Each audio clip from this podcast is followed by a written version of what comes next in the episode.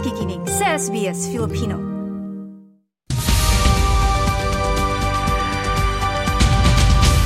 At isa sa mga naghahanap na ng buko juice dito sa Australia para sa nalalapit na tag-init, ang ating kasama na si Daniel na naging abala nung nakaraang weekend. Magandang umaga sa iyo, Daniel. Magandang umaga sa iyo, Maridel. It's a coconut nut morning. Oo, 'di ba ang sarap? Parang gusto mo lang humayahay dahil uh, maganda ang sikat ng araw, hindi ba? Oo, tama. Parehas dito sa Capitolio Maridel, eh, pumapalo na ng 17 degrees dito at uh, medyo iinit pa uh, pagpatuloy ng araw. Oo, sabi nga nila, di ba, ang 17 degrees nung panahon ng taglamig ay naiiba sa 17 degrees ng panahon ng tagsibol at tag-init. Oo, tama. Medyo, uh, kahapon ay mahangin, eh ngayon medyo okay-okay Oo. naman ang panahon. Pero naging abala ka nung nakaraang weekend. Mula sinimulan natin sa referendum, pagkatapos ay nagpunta ka naman sa pagtitipon ng mga kababayan natin dyan. Pero mula sa naging abala ng nakaraang weekend, eh tila patuloy ang pagiging abala ng kabisera dahil nagsisimula na naman sa pagbabalik ng mga sa tanggapan ang mga mambabatas. Tama yon Maridel. Abala na naman yung uh, Australian Parliament House no sa pagbabalik ng mga mambabata sa Kapitolyo ngayong linggo. Ilan sa mga mainit na usapin uh, na pinag-uusapan o pinagdedebatihan ng ating mambabatas ay eh, yung resulta ng The Voice referendum, yung cost of living relief at yung gera sa pagitan ng Israel at Palestine. Mag-uumpisa rin Maridel sa susunod na linggo yung tinatawag na Senate estimates kung saan susuriin ng mga Senate committee members ang federal budget na nakatuon sa iba't ibang programa ng gobyerno. Ayan, at uh, syempre, nalaman natin noong nakarang weekend na sa kabisera lamang na naig ang botong yes para sa voice referendum. Oo, ang Australian Capital Territory lamang ang jurisdiction sa bansa na pumabor sa The Voice sa katatapos na referendum vote. 158,104 o 60.8% ng Canberrans ang bumoto para magkaroon ng advisory body ang Indigenous Australians sa parlamento. Ayon kay punong ministro Anthony Albanese, rinerespeto niya ang desisyon ng mga Australiano. Gayunpaman, itutuloy pa rin ng kanyang gobyerno ang pagsulong sa mga panukala to close the gap para sa First Nations people katulad sa isyu ng kalusugan, edukasyon at pabahay. Dahil sa naging resulta ng referendum, marami sa mga tumutuligsa sa The Voice ang nagsusulong na magkaroon ng treaty sa pagitan ng gobyerno at Indigenous Australians at patuloy na magdialogo para maisakatuparan ang mga hiling ng Aboriginal and Torres Strait peoples na nasa Uluru Statement from the Heart. Nananawagan naman si Auntie Violet Sheridan, isang prominenteng nanawal elder dito sa ACT, sa ACT government na magkaroon ng Indigenous Advisory Committee sa Kapitolyo matapos ang suporta ng mga Canberrans sa The Voice. Yan, isa yan sa mga mainit na usapin at uh, mga issue na tatalakayin walang uh, natitiyak ng marami sa susunod na mga araw. Oo, tama yun, Maridel. Pero, Matapos kang bumoto, matapos bumoto ang maraming mga kababayan natin o nagkaroon ng early voting, sila'y dumayo sa kabisera para sa pagpupulong ng mga leader ng iba't ibang komunidad Pilipino. Oo, marami Maridel ang dumayo dito sa Canberra ng mga Filipino-Australians from across Australia.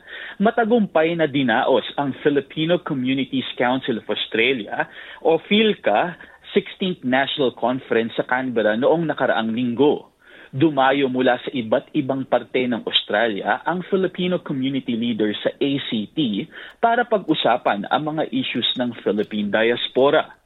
Ilan sa mga nag-present sa conference ay sina South Australia Philippine Honorary Consul Carmen Garcia na tumalakay ng mga economic opportunities sa Pilipinas at si Ambassador Minda Calagian Cruz na nagbigay ng kanyang insight tungkol sa volunteerism at humanitarian service in development. Ayon kay Philippine Ambassador to Australia Maria Helen B. de la Vega, importante na magsama-sama ang mga Filipino community leaders sa bansa para tulungan ang isa't isa na maiangat ang profile ng mga Filipino sa Australia at i-uplift ang advokasya ng bawat isa. Pinasalamatan naman ni Cecilia Flores, outgoing president ng PhilCA at lead organizer ng conference, ang mga dumalong delegates mula New South Wales, Victoria, South Australia, Queensland at Western Australia. Ayon kay Flores, isa itong pagkakataon para pagtibayin ang mga pangunahing layunin ng Filipino-Australians. Nagtapos Maridel ang pagtitipon sa isang gala dinner at awards presentation. Ayan, tiyak na napakasarap ng uh, feeling na nagkaroon na tungo ka sa isang pagtitipon na pwede ka magtagalog kahit ano saan ka pumunta, hindi ba? Oo, tama. Talagang uh, maganda yung naging uh, conference na nangyari nung umaga. So it was a jam-packed day, Maridel. Dahil nung umaga ay eh, nagkaroon ng conference kung saan uh, magaganda yung mga topics na uh, pinisent. And then nung gabi, eh, nagkaroon ng uh, gala dinner at uh, awards presentation. At nagkaroon din, Maridel, ng Philcas Got talent. Aba. So, uh, oo, uh, so merong mga presentation yung iba iba't ibang estado. So there uh, we had four performers um kabilang diyan ang uh, Queensland, New South Wales, Western Australia at uh, ang ACT. Ayan. Ikaw ba ang uh, nagpakita ng talento sa ACT?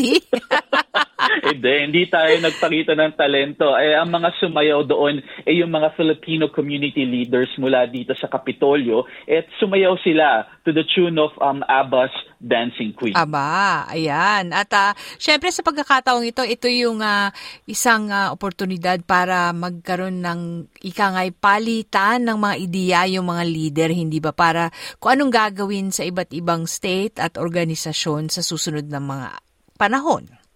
Oo, tama yun, Maridel. Lalo pat uh, dumadami pa ang mga Filipinos na pumupunta dito sa Australia. No? Tayo na yung panglima na may pinakamaraming um, uh, Filipinos o migrant communities dito sa Australia. Kaya importante itong mga dialogo na ito. At uh, yung huling uh, national conference, Maridel, eh ginanap pa noong 2018. At uh, dahil between 2018 and 2022, eh naantala yung national conference dahil nga sa COVID-19. So hopefully, after this year na ginanap sa ACT, eh magtuloy-tuloy na itong national conference moving forward. At oo nga, no, isa sa mga aktibo nitong mga nakaraang uh, buwan ay ang honorary consul na si Carmen Garcia mula South Australia kung saan kakagaling lamang ang mga kinatawan mula Pilipinas. Oo, so nagtungo um, sa Pilipinas, uh, sa South Australia rather, um, yung I think to, um, tourism secretary ba mula At Pilipinas? trade secretary natin. At, at tra- oh. Uh, Foreign Affairs, na... sorry, Foreign Affairs Secretary. At uh, tinalakay ngayon dahil nung nakausap ko si Honorary Consul mula South Australia, Carmen Garcia, isa sa mga tinutulak niya ay yung mga oportunidad para magpalitan ng kalakalan sa pagitan ng South Australia at Pilipinas. Dahil kung ako nagkakamali, ay patuloy ang paglaki ng bilang ng mga Pinoy doon. Oo, at ay naasahan din na ang, uh, ang ekonomiya ng Pilipinas ay isa sa magiging malakas na ekonomiya sa Asia no sa mga darating na taon at uh, may ini-launch na bagong campaign ang, ang ang ating bansa at ang slogan niya ay uh, make it happen in Ayan. the Philippines. Oh, 'di ba maganda? Make your dreams hmm. come true sa Philippines.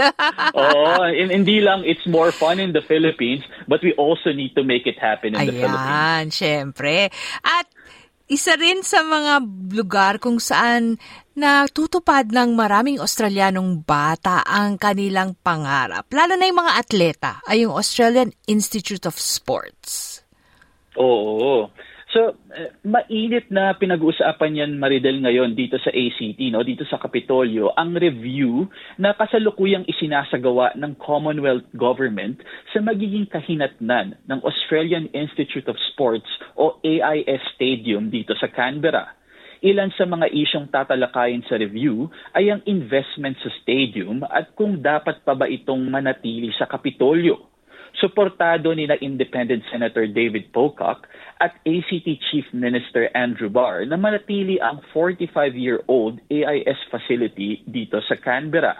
ilalabas ang resulta ng review sa pagtatapos ng taon. Pero Maridel, marami dito sa uh, Canberra ang uh, nagnanais na manatili itong AAS facility dito sa Kapitolyo. Oo, pe, kasi ang alam ko diyan mismo yung lugar kung saan nag, nag uh, sasanay o naghahanda yung mga kilalang atleta, hindi ba?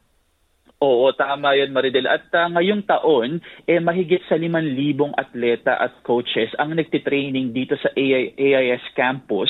At uh, dahil next year, Maridel, eh, magkakaroon ng uh, Olympics sa Paris, no? itong 2024 Paris Games at uh, inaasahan ng Australian Sports Commission na mas magiging busy pa ang AIS. Kaya medyo eh, ipinagtataka no bakit magkakaroon ng review mm-hmm. ang, uh, ang ang Commonwealth government dito sa AIS. Pero titignan natin kasi kinakailangan na rin ng refurbishing netong uh, stadium dito at ang stadium na yan Maridel eh kung saan naglalaro yung uh, mga rugby teams uh, mula dito sa ACT. Ayan, di ba? 45 anyos na, di ba? Malapit lang mag-golden years. Kailangan, kumbaga sa tao, kailangan na magpa-general check-up.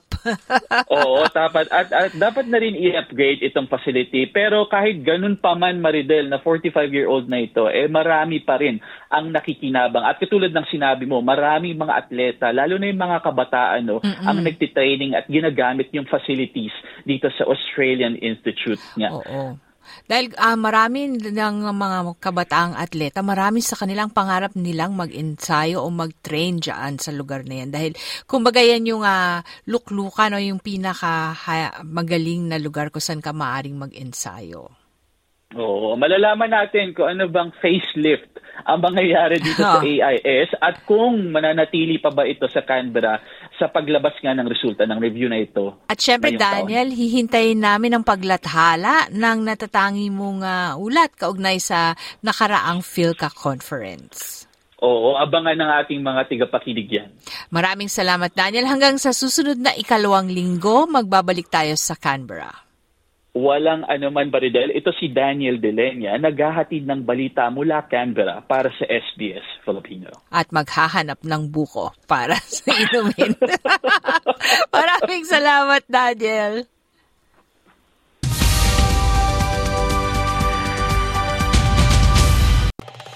Nice yung bang makinig na iba pang kwento na tulad ito?